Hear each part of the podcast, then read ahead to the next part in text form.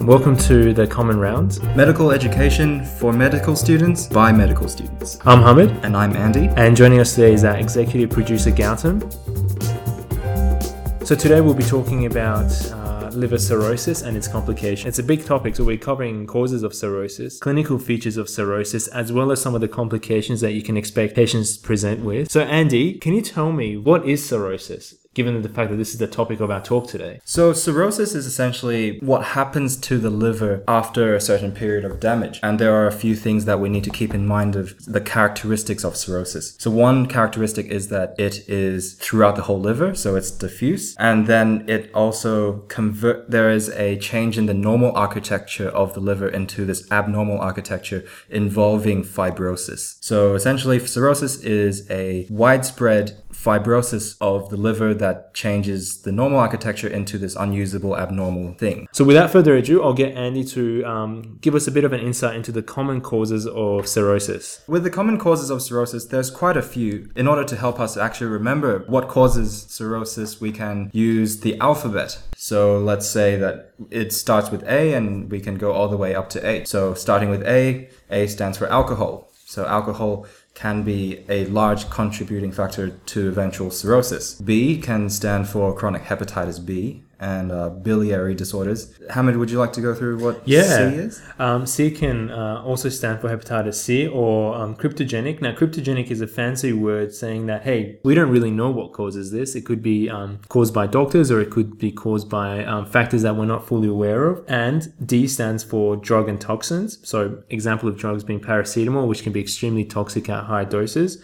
Uh, e can stand for Epstein Barr virus, so the virus that causes glandular fever. F for fatty infiltration, so for diseases like non-alcoholic fatty liver disease, which we can talk about. Can you remind me what G and H stand for? G mainly talks about a genetic component, and um, there are certain diseases that have a genetic component that can lead to cirrhosis. One of the main ones is Wilson's disease, Yeah. which I believe is a buildup of copper in the body. Which we can talk about as well.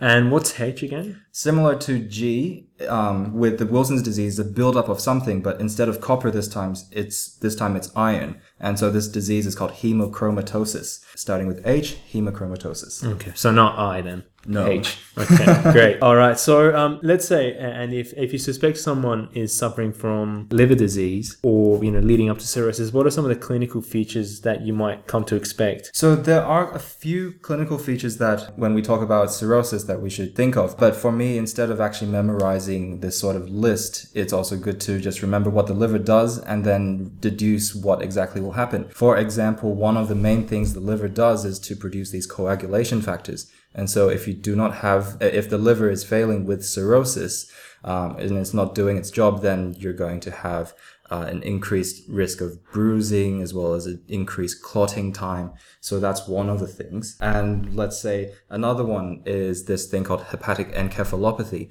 which is essentially this, from what I what I understand, is Yeah. a buildup of ammonia. The liver is quite involved in the process of getting rid of ammonia, and when the liver is failing with cirrhosis, then that means that the ammonia is going to build up, it's going to go to the brain, and then from that part onwards, it's going to impair nervous conduction, it, uh, cause the person to become confused, That's I believe, right. as well as have some motor coordination and this thing called, uh, display the sign called asterixis, which I believe one day we shall cover in de- more detail. Yeah, yeah, exactly. Yeah, so that's one of the clinical signs. Are there, I guess, other types of clinical signs that you can come to expect with someone, especially if you're you know undertaking an ab- abdominal exam, for example, is Yep. um, you can look for signs of pruritus, which is you know that itchiness of the skin due to bile buildup, which we can talk about. Oh, yep. You can come to expect conditions like gynecomastia. So, especially in men, um, because liver is also involved with metabolism and, and clearance of estrogen, these uh, men with liver disease have this higher level of estrogen. And so they, you know, develop testicular atrophy, they develop um, sort of breast tissue. Um, and there's also, uh, there might be an association between spider Nevi which is these unique changes to or appearances or artery appearances on the chest and the upper limb, and having higher estrogen level. Obviously, the more simple stuff you can expect them to be jaundice, so this yellowness of the skin because you're not clearing bili- bilirubin. So there's a number of symptoms that these patients can present with. We've kind of talked about some of the very basic causes. Is there is there Actually, anything else? yes, there was this one thing that I just um, remembered when you were talking was that with cirrhosis, essentially it, it's fibrous sort of formation in the liver. So, the, as we all know, the liver is quite important for blood to go into the liver, act as a filter, and then um, come back into the systemic circulation. When the liver is cirrhosed or becomes fibrosed, the filter becomes a bit, in my mind, it becomes stuffy, and so there is this buildup of pressure before blood goes into it. Yeah. This leads to this important complication called portal hypertension, which will then lead to esophageal varices. So, esophageal varices is also a very important clinical feature of cirrhosis, which I think we should mention. Yeah, absolutely. And we can go into it in a little bit more detail. so we've kind of, I guess now we're talking about clinical features. Let's talk more in depth about the complications of cirrhosis. So the first complication, let's talk about the easy one, which Yep. is this yellow, the yellowing or jaundice. And it's how, you know, it's, it's manifestation of, of this sort of complication is in patients presenting with this yellowness, particularly around the eyes. Um, but that yellowness could be evident all throughout the body. Can you remind me what is the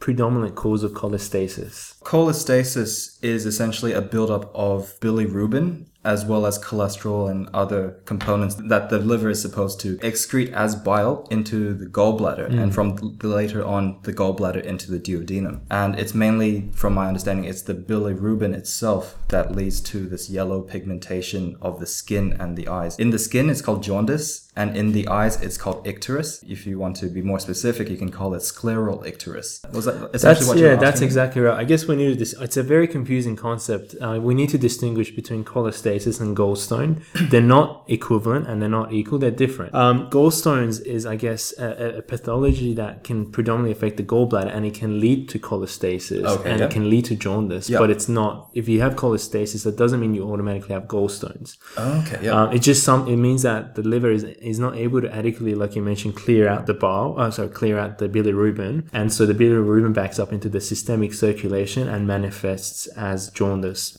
Okay, yep. Another complication that you kind of alluded to was hepatic encephalopathy, which patients can present with. So they can be confused, they can be um, agitated, uh, and they can have uh, decreased cognitive awareness and, Yep. and can be sedated. Can you just remind me again? I know you alluded to it that it's about ammonia, but can you Mm. explain to me why ammonia causes this in patients? What is it doing in the brain? I, I, and I know this is an area which isn't fully understood. Mm. Yep. But what is ammonia doing in the brain that is leading to this sort of um, neurological complication of liver disease? Mm. Uh, and I should we should add it's end stage liver disease. It's not you know if you have mild liver disease, you're not going to have Okay, yep. yeah. So what you're saying is that hepatic encephalopathy only people who are really sick That's right. with liver diseases will will start to have these symptoms. Exactly. And so I guess that's something important that we should um, be aware of. From what I understood was that ammonia itself is a toxic product and it's toxic because it affects our neurons. How exactly? I'm already a bit hazy on that, Hamid. Did you? Yeah. Did you have a bit Look, more of a read? it, it's um, I have. It's not very clear. There could be a number of reasons there. One is the fact that yeah, ammonia in itself is toxic. Another reason might be that ammonia is suspected to be metabolized into uh, uh, neurotransmitters such as glutamine Okay, by yeah. Astrocytes. So the and these and it, by conversion of ammonia into this glutamine type uh, neurotransmitters, it can affect conduction in the nervous system. It's very vague, and I understand that, and I acknowledge how vague this is Yep. and can lead to neurological cha- changes and complications. So, Andy, with this in mind, is there are there any treatments for for patients with end stage liver disease who are experiencing this? Yep.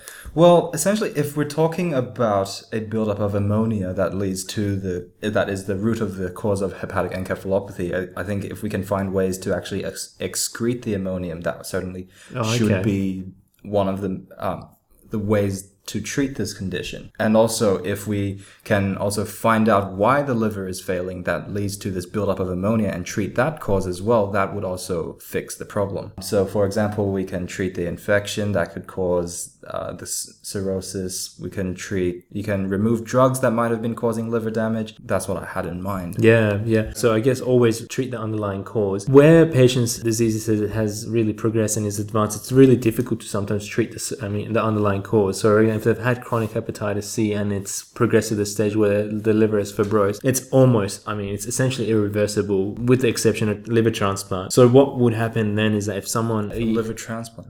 Exactly. That's obviously the, the only form of cure for these patients.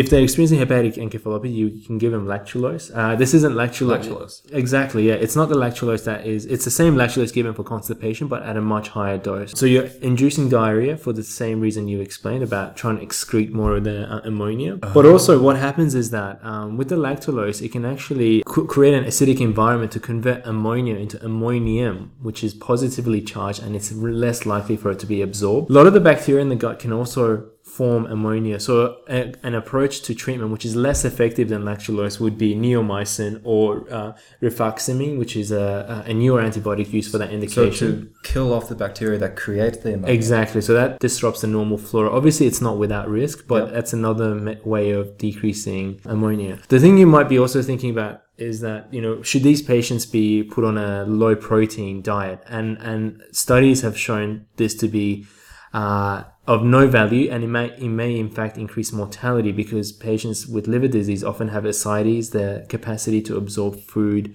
Yep. through the GIT is compromised. So you want the protein levels to be maintained because these proteins are important in in these patients. But you want to manage the bacteria that could be creating ammonia and and complicating things a bit further Yep. do you have anything else to add to that No, actually, that that was quite comprehensive. yeah. So, thing you allu- the other complication you alluded to was this coagulopathy. Can you remind me why that happens again? Essentially, what the coagulopathy means is that it's just a problem with clotting. The liver is quite important in generating, uh, was it clotting factors? I believe. Yeah. Yeah. Um, remind me what the clotting factors are. Yeah, the clotting factors, from my understanding, was the liver is essential to absorb fat soluble vitamins. So that's A, D, E, and K, and K is the crucial component that we that links us to this coagulopathy. So vitamin K. Vitamin K. Yeah. But the coagu- um, the coagulating factors in the blood that depend on vitamin Is two, seven, nine, and ten. So Two, these are the key clotting factors produced by the liver. But there's also thrombopoietin, which is produced by the liver, if I'm not mistaken. And remind me what thrombopoietin does. Thrombopoietin is, I believe, was involved in the process of creating platelets. Yes, exactly right. So that's another complicating factor. This is why these patients are at increased risk of hemorrhage and bleeding is because for one, you don't have adequate clotting factors, but also your stimulus to produce platelets from the bone marrow is significantly reduced. And as a consequence, you're uh, in a place at a higher risk of bleeding. And we can talk more about why this is an important case in varices as well. Um, all right. So you kind of mentioned a little bit about portal hypertension, but we also mentioned about ascites as well. Can you tell me what ascites is and how it Yep. comes about? Ascites is an excess of fluid buildup in the peritoneal cavity, the abdomen. So you can see, like, let's say the patient with end stage or like a with a cirrhosis liver will start to have this huge belly full of fluid, whilst with like these skinny arms and legs. So essentially, uh, sometimes people may mistake them as you know have being overweight or Yeah. obese around the around the midline. But once you actually feel it, it it actually is quite fluid and it's actually all water instead. So ascites is the buildup of water around the tummy. Um, and there are quite a few different reasons to why this builds up. Commonly, what we would think is that the liver is quite important in producing this thing called albumin, which is a protein. And if you think back to your physiology lectures, albumin is important providing an oncotic pressure in, in the blood vessels. What that means is that it prov- it provides a pressure to Oncotic retain pressure, water. yeah. It retains water in the in the blood vessels. If the liver is damaged and it's not producing these albumin proteins, then the blood vessels inside the blood vessels there isn't this pressure to retain water and water leaks out. Hmm, that's so right. that's what people would commonly think. But what we're told is that that's not the full entire story of why ascites develops as well. And there were a few other reasons to to why to why it develops. How, Could you think of. Yeah, so like you said, the first, I guess, the first step is again, we need to emphasize that the full patho um, pathology and the pathophysiology isn't understood. But like you mentioned, the first thing is about the fact that there is low oncotic pressure. That so there's less capacity for the vasculature to retain the fluid um, going into the abdominal uh, area.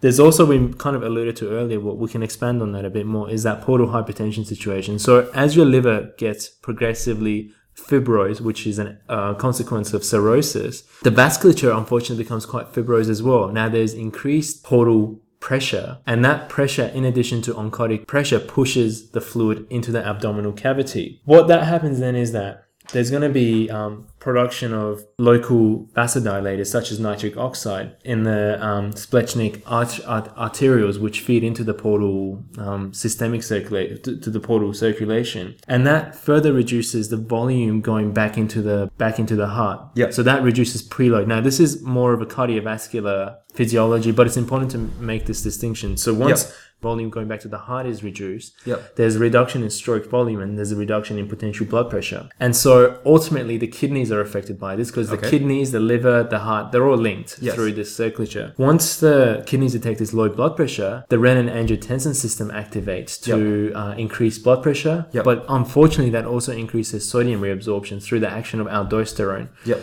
And so, in an attempt to restore volume and restore pressure, now we have this whole more complicated consequence referred to as hepatorenal syndrome, where the kidneys could potentially have reduced circulature and reduced blood flow, Yep.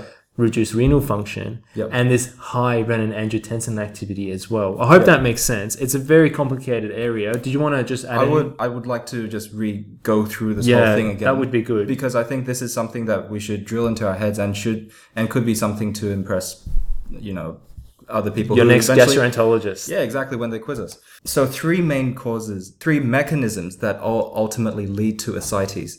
So the first one is the the liver stops uh, or has a decreased production of albumin. So the the fluid is less likely to be retained in the blood vessels. And the second reason is that the portal hypertension has causes a buildup of pressure within these blood vessels and pumps water out or pushes these waters hmm. out. And then the third reason is because of this decreased circulation in the actual body because most of the fluid frankly now is in the belly. The the heart senses it and says, "Oh no, we're actually low on circulatory volume. Kidneys, please stop excreting unnecessary water." So it kicks in the renin angiotensin aldosterone Perfect. system to retain salt and consequently water. So these patients will, will, although they are high in sodium because the body is actively retaining it, due to this excess amount of fluid that is actually being retained in the body, on tests they will actually show up as hyponatremic or low in sodium. Yeah, to an extent. I It's- mean, it's It's also effect. important to distinguish hmm. whether it's an actually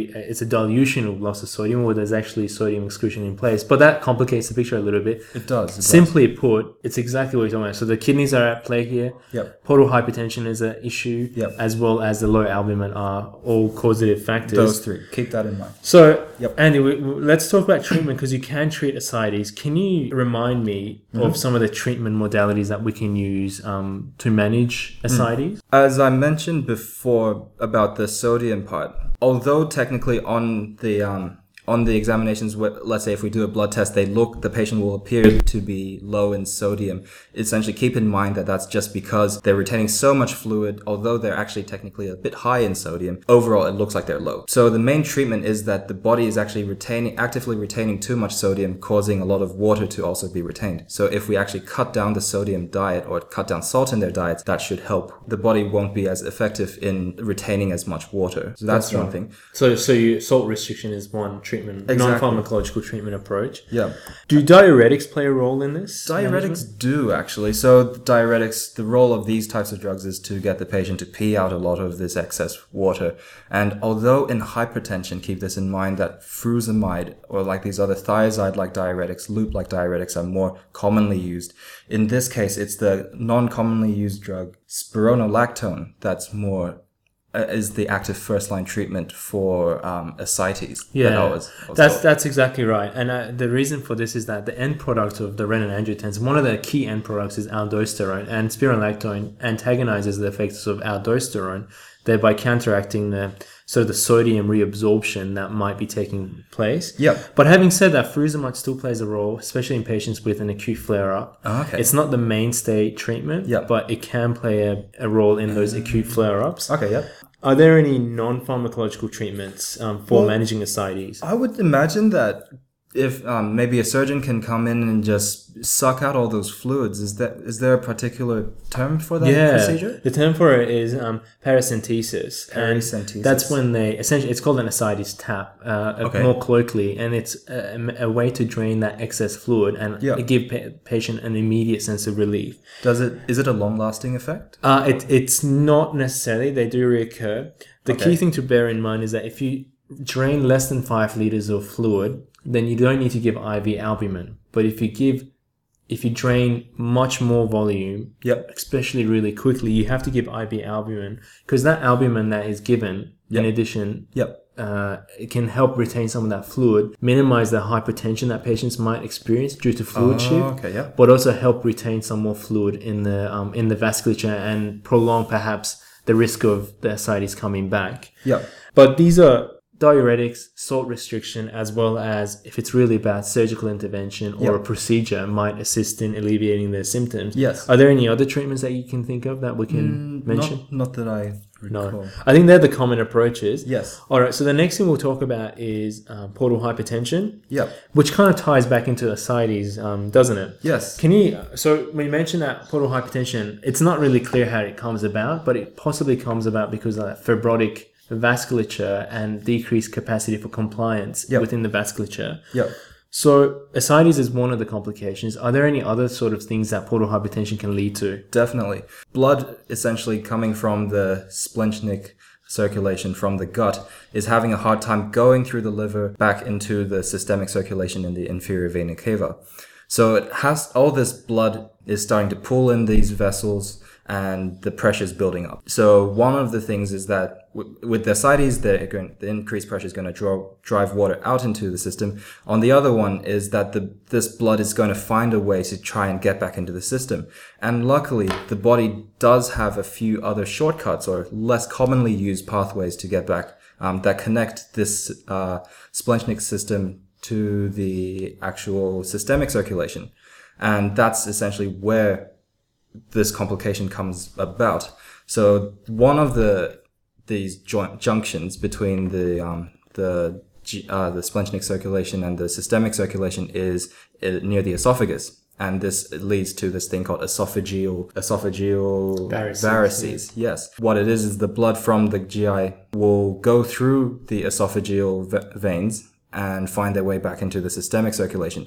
But note that these Through the, I think, azygous veins, I believe. Okay. Um, yeah. Azygous- Which take blood into the azygous vein, then drain into the brachiocephalic or into the superior vena cava, Ah. um, which then drains into the heart. So then you re- re-enter the systemic circulation. Yeah, but these veins aren't actually major blood vessels at all. They're And they're, not quite designed small. for that purpose. They're tiny. Yeah. And, and so, yeah, you do get these varices that you mentioned. So varices is when like that this high pressure when they find this other shortcut, a lot of blood goes through that distends these vessels, puts them under a lot of pressure, and make them varicose in, in appearance, so bulged and tortuous. Exactly. Yeah. Yeah. And is it just the esoph- esophagus that's affected, or can- There's a few I think the rectum is affected as well. So you can, these patients can suffer from chronic hemorrhoids, um, Hmm. which places them at an increased risk of bleeding. Yeah. But esophageal varices are of particular interest, Andy, uh, because of the sheer volume, but also what happens. I mean, the sto- the esophagus isn't necessarily the nicest environment as No. well. It's constantly exposed to acid from the stomach. So that brings us into the complications of so uh, um, these esophageal varices. So what happens if it pops? If it pops, It's in, a ca- catastrophe, isn't it? it is. They will bleed, and we're talking about because a vein essentially is. It's not like an artery where the wall is thick. It it's got a thin wall. It's not made to hold this high pressure and portal hypertension. The combination of this high pressure and these small veins that were never meant to take this much volume just it just makes a huge. It's it's a bad combination. yeah. Um, and also, in, to make matters worse, we mentioned this coagulopathy before, and that means that the patients with liver failure are going to have a more likely chance of bleeding out.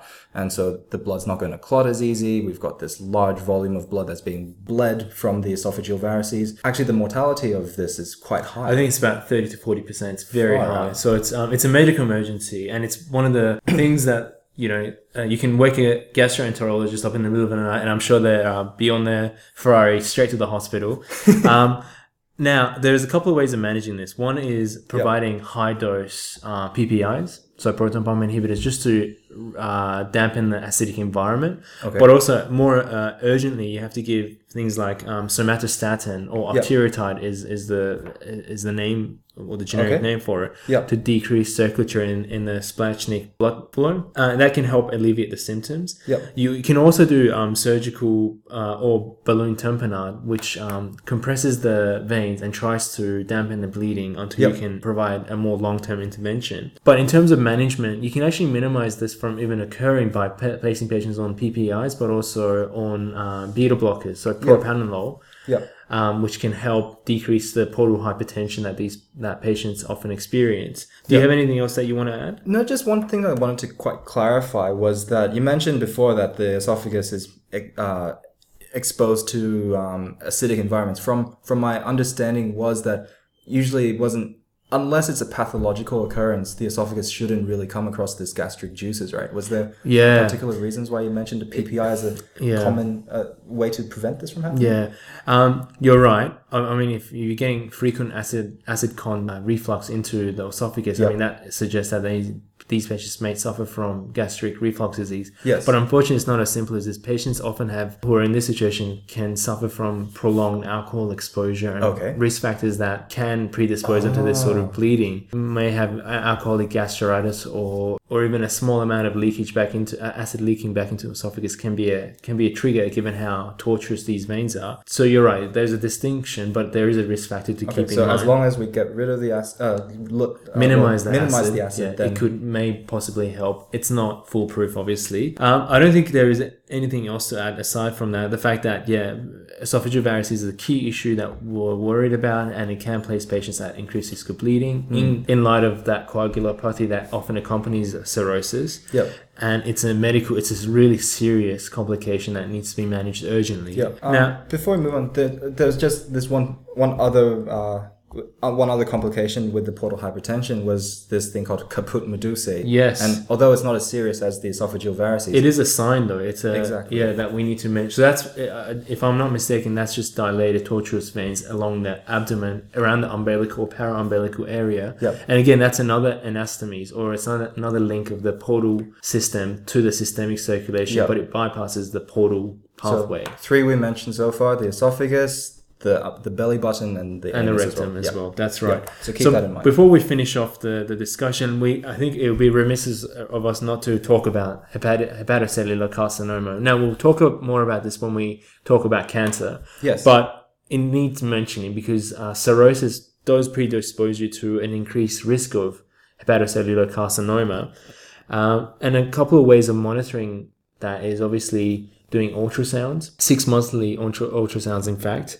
Also, um, uh, examining the blood for a mark, a tumor, and relatively non. It's not a very sensitive marker, but it can give you clues. Yep. AFP is the marker that you look for.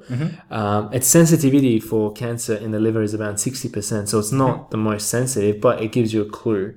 So these patients are at an increased risk of carcinomas, so they need to be monitored every six months by ultrasound and having six months, six monthly um, AFP blood uh, marker as well. Yep. I think we'll leave it at that because that's going to be a whole topic on itself when we talk about Yeah. in the context of oncology. Yeah. But we'll leave it at that. So, Andy, do you want to just quickly summarize what we've talked about, just so that uh, our audience know, knows, I guess, where we're at? Okay, so we started off talking about the causes of cirrhosis. So it goes from A to H, and we can look into our handouts just to remind us what exactly those ones were. Yeah. Yep.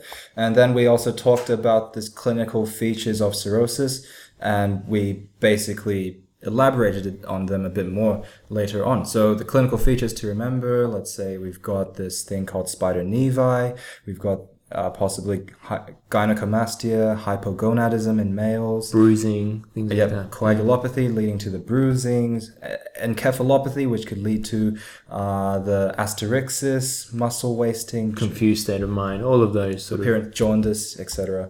And then we went through the various complications in a bit more detail: hepatic encephalopathy, coagulopathy, ascites, portal hypertension. We mentioned the hepatorenal syndrome, and finally the hepatocellular carcinomas. And yeah, if you if any of that was a bit unclear, feel free to re-listen to the particular segment or um, drop us an email. Yeah, that's probably the way to go. Yeah. So that's um uh, that brings this episode to an end. Um, please, uh, if you have any questions or feedback, or if we've made any glaring errors, do let us know. We're Yep. always here to improve. Yep. And we'll catch you next time. Thank you. Catch you next time.